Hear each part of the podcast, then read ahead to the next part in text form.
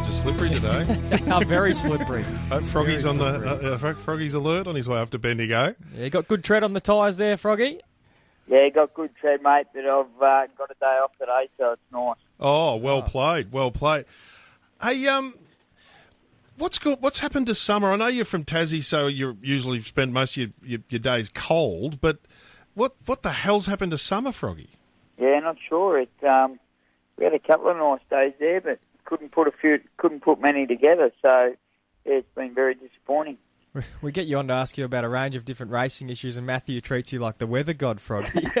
That's it. You He's can- a multi-skilled wear- individual, the wear- frog. You can wear a lot of hats. Uh, hey, Froggy, we've got a, um, a segment called Yay or Nay. Uh, we might have, we'll give the opener now because there's a few um, que- there's a few issues on Yay or Nay that I want to get your we want to get your opinion on. So So, what's it going to be? Yay or nay? All right, Matty, we might just rattle a few off and get Froggy's instant response. Let's do it. Uh, so you think versus Anamoe, who's better? Anamoe. Really? Yeah, he's uh, he's a beast, and he? he um, hopefully they uh, they keep him around for a while because I'm sure his his record's only going to get stronger and stronger. Daniel O'Sullivan's the best ratings guru, and I wasn't surprised by this because Alligator Blood's rating from the weekend was a whisker behind Anamoe. Is is Alligator Blood underrated when it comes to comparisons with the, the big name horses like Anamoe? I think so. He's um, he's uh, he's a very very good horse in his own right, Alligator Blood. Obviously, he's had his issues along the way, but um, the stable's done a good job to get him back, get him firing, and yeah, he was uh, he was good again on the weekend. He certainly was. Hey, Froggy, we touched on this off the start at the start of the show around what actually constitutes a champion, and uh, you know, they're, they're just terms that we throw out there for something to talk about in the middle of the week. But they do get people going. Some people get really emotional about whether or not a horse is a champion or not. Um, you've ridden champions before. What what do they got to do, to, in your eyes, do you think, before they're classed as a champion? Just keep winning, basically. They um, the, the the the real champions just know how to win. They um, by the time they're retired, they've got more wins and losses on their strike rate. I, I, I think. Um, but yeah, it's obviously the, the competition these days are, are um, a lot more even. I would say. Like I mean, going when you when when I think of champions, I, I think of back when your octagonals and were taking on your Filantes and your jugglers and all our mobs, and they were they were proper Group One horses, and every time they'd meet, there'd be six, seven, eight of them all in the one race. So that was that was um, why Octagonal probably sits up as one of the best I've seen because he um, he just he just kept delivering.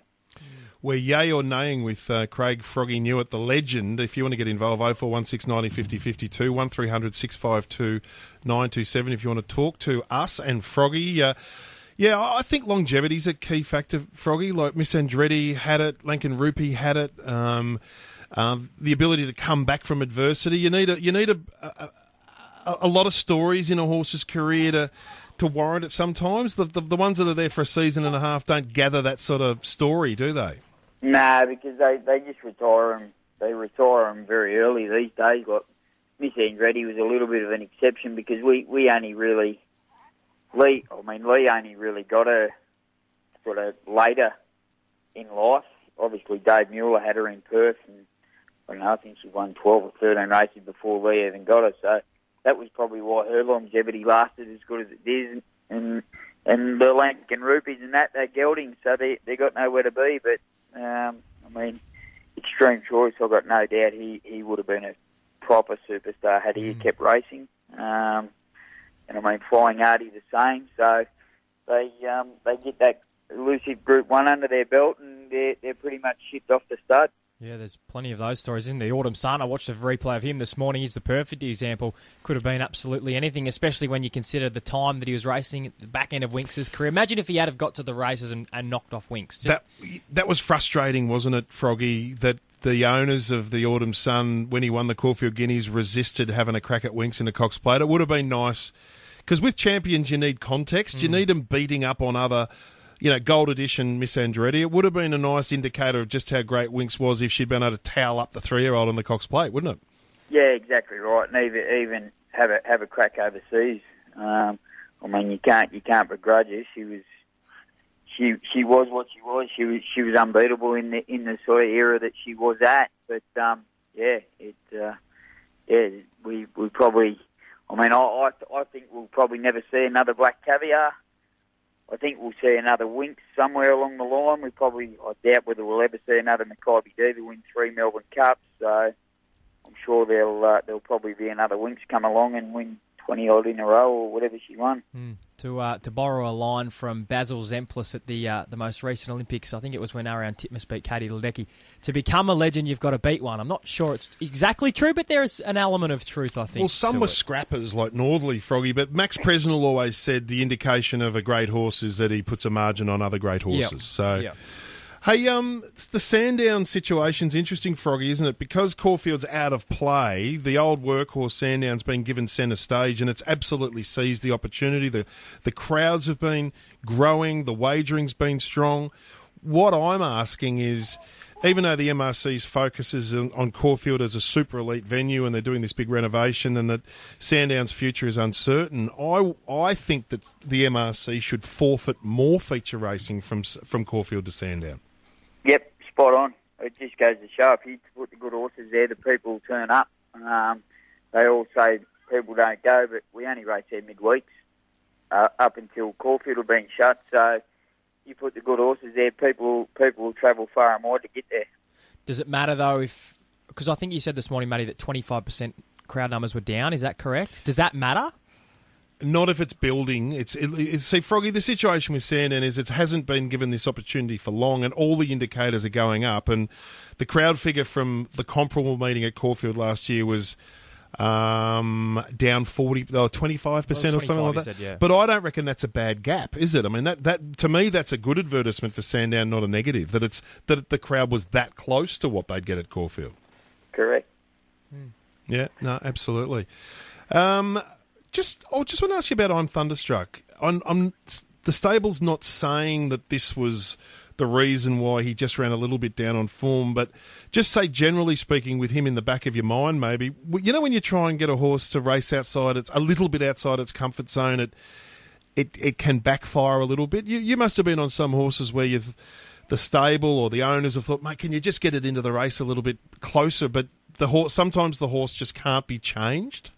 Yeah, um, for for a jockey, yes, that's that's frustrating because you you you know the horse that you've got underneath you. And I mean, I, I I've only I've only ever sat on, for instance, on Thunderstruck once in a gallop. But for me, looking on, he looks like he's a big deal, get back, absolute run on, run your ten and a half his last furlong. Whereas you put him into the race in these small fields where they, or that race on Saturday, they they trot and cantered and then sprinted home. He's still running good sectionals, but he's, um, I mean, he's up against he's up against the elite now. So I just think, my perspective, I thought I think he's a better horse ridden quiet with his with a big field with genuine tempo. Exactly right. There's there's only going to be certain circumstances where he'll he'll dominate. Hey, something that I've got a really strong view on, and a few others in Tassie do at the moment as well. And and this is an interesting one to put to you. Uh, there's a thing called Tassie Form Pro Plus, which is a live stream of all the races down there, and you get this amazing coverage via live streaming the, the Tassie races, pre and post race interviews, and so on. And Froggy, I think there's a really big opportunity here because to me, the the Hong Kong, uh, the um, Tasmanian population of horses and participants is a bit similar to Hong Kong. It's very attractive to punters because there's not as many crisscrossing form lines, not as many different tracks, and all sorts of things to consider.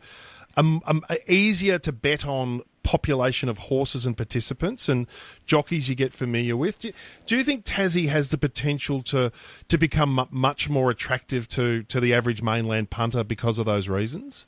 Absolutely. Um, I mean, a little bit like um, Hong Kong and Singapore. Like we in Tassie, there, there I think there's three main three main training facilities: Devonport, Longford, and Brighton. And then obviously you've got your Scotty Brunton out on the beach. But I mean, they could probably tap in, say once a week and get the main gallops broadcast or something like that, which they do in Hong Kong and and um, Singapore. But yeah, there's, there there could be so much done to improve improve Tassie racing. It's just I'm not sure um, whether they're uh, whether they, they, they want to go down that road. Well, I think there is an appetite. So I think this Tassie live streaming and the, the big sell of smaller population and greater punter certainty, I, I think it's something they can definitely run with. And I think the affection and the, the awareness of Tassie racing's never been higher, mainly through the inevitable and other things. It's a case of striking while the iron's hot, maybe, Frog. Yeah, I'd, I'd love to see him sort of link in with, um, like Adelaide did with racing.com, and you can put their races mm. on on a Wednesday night. Um, and I mean, if if you if you did end up getting the prize money up comparable with um, with Adelaide and those those sort of joints, I mean, it'd be nothing for um, Ciaron Maher or someone like that who's got that many horses in work to set up a satellite stable and boost the numbers down there. I mean, it, there could be so much done. It's just um, whether they want to do it or not. Mm, yep, I think that's a great point. Uh, I've got one, another question for you in a moment, Froggy. But the cricket score, England, this partnership just continues to grow and grow. They're five for 196. They only need 62 runs to win now. Joe Root is playing some sort of test match. He's 90 not out of 90 deliveries here in the second innings after making a not out 150 in the first dig. He's absolutely flying at the moment. I'll tell you who else is flying. Lofty Strike. He just couldn't quite get there on Saturday, Froggy, but gee was enormous in the Oakleigh plate. Yeah, he, he ran another exceptional race and very proud of the horse, and I'm sure his day in the sun will come very shortly. Um, he just copped a squeeze probably 50 yards after the start, which sort of put me put me uh, back probably a couple of lengths, and I, I might have been able to sort of slide up on the back of um, Quinton McDonald's horse, or even be not that far off the eventual winner. But as it turns out, he still from from probably a half mile. He still had his chance, but he just had that extra couple of lengths to make up. And the horse I was following sort of didn't take me into the race. If it had it took me another hundred metres, I think that's the difference between winning and losing because he's got a very very lethal sort of 350, 400 metre sprint on him, and I just had to come out and get going at about the 550, which was probably 100 yards earlier, just to get him into the race. And I think that was the only telling factor. So we look forward to the Newmarket, and he's uh, he looks like he's going to drop at least a couple of kilos, and um, there's going to be some pretty serious sprinters in that race. So if we can uh, hold him up a little bit longer, I'm sure he's uh, he's down. Dropping down to 51 would be massive for him. Doesn't it show you, Froggy, how you know, there's no black caviar around, and it feels a bit transitional with Nature Strip getting older and Eduardo and that. But the the depth of the Oakleigh Plate with the Asfooras and the Uncommon Jameses and Star Patrol and and Lofty Strike, and then there's that Star Kiwi Imperatriz coming over for the Newmarket. Like Lofty Strike is is a star, is an absolute star. But there's a lot of them around. There's you, you don't get much wriggle room uh, in those races, do you? Because the, the the the ones around you are pretty much just as good as you are. Yeah, exactly right. There's uh, there's a good crop coming through at the moment. I'm sure the Newmarket's probably going to be nearly a full field, and like the Oakleigh Plate, there's probably going to be ten or twelve chances in the race. So it's uh, it's nice to uh, be associated with a with a high class colt that I'm sure with uh, a little bit little bit of luck in running, he's going to be hard to beat. Hey, last one before we let you go, Froggy. Thoughts on finishing the card with a Group One race like they did on Saturday? Um, yeah, I, I don't mind it. I probably wouldn't have the, the handicap race the last though, as in there's a lot of dry boys in the jockeys room there waiting around till six o'clock so they could have something to drink. Mm. Me, I was pretty fortunate. I was one of the lucky ones that wasn't on the minimum, but um, I mean, there would have probably been no difference between having the uh, the Peter Young or something like that the last race. But I mean, a handicap 16 horses, half the field on the minimum um, it's not ideal for the jockeys that are that are wasting pretty hard. Hey, um, one of the rare day off pleasures, and this is no knock on my ex or the kids when they were little or anything like. that. You loved hanging with them, Froggy, but there's nothing better some days when you want a bit of solitude when you pull in the driveway and there's no other car there, the kids are somewhere else, and you get that sort of three hours on the couch without interruption. Have you been able to achieve that today? Oh, mate, actually, it's, it's quite funny. I, I I don't mind having a little fella here today 'cause it's 14 years to the day the old man died. So it's Right. a, a pretty unique day for me. But um, Bree's gone to ride the ponies, and I'm sitting here with the little fella in his little rocking chair, and we're up to uh, halfway through the second quarter in the basketball, and he hasn't said boo. So he's going all right. He's, he's learning. Yeah, that sounds like a pretty good gig. Uh, and, and thoughts with you today, mate. I know it was, uh, Yeah. you know, obviously something that uh, your dad, Guy, of course, and it was 14 years ago, and of course we remember this time of year. So thoughts with you, mate. Uh, No good worries, talking mate. here, and we'll see you on the weekend. Thanks, Froggy. No dramas at all. Good on your frog. Froggy Newitt there. Joining us as he does each and every week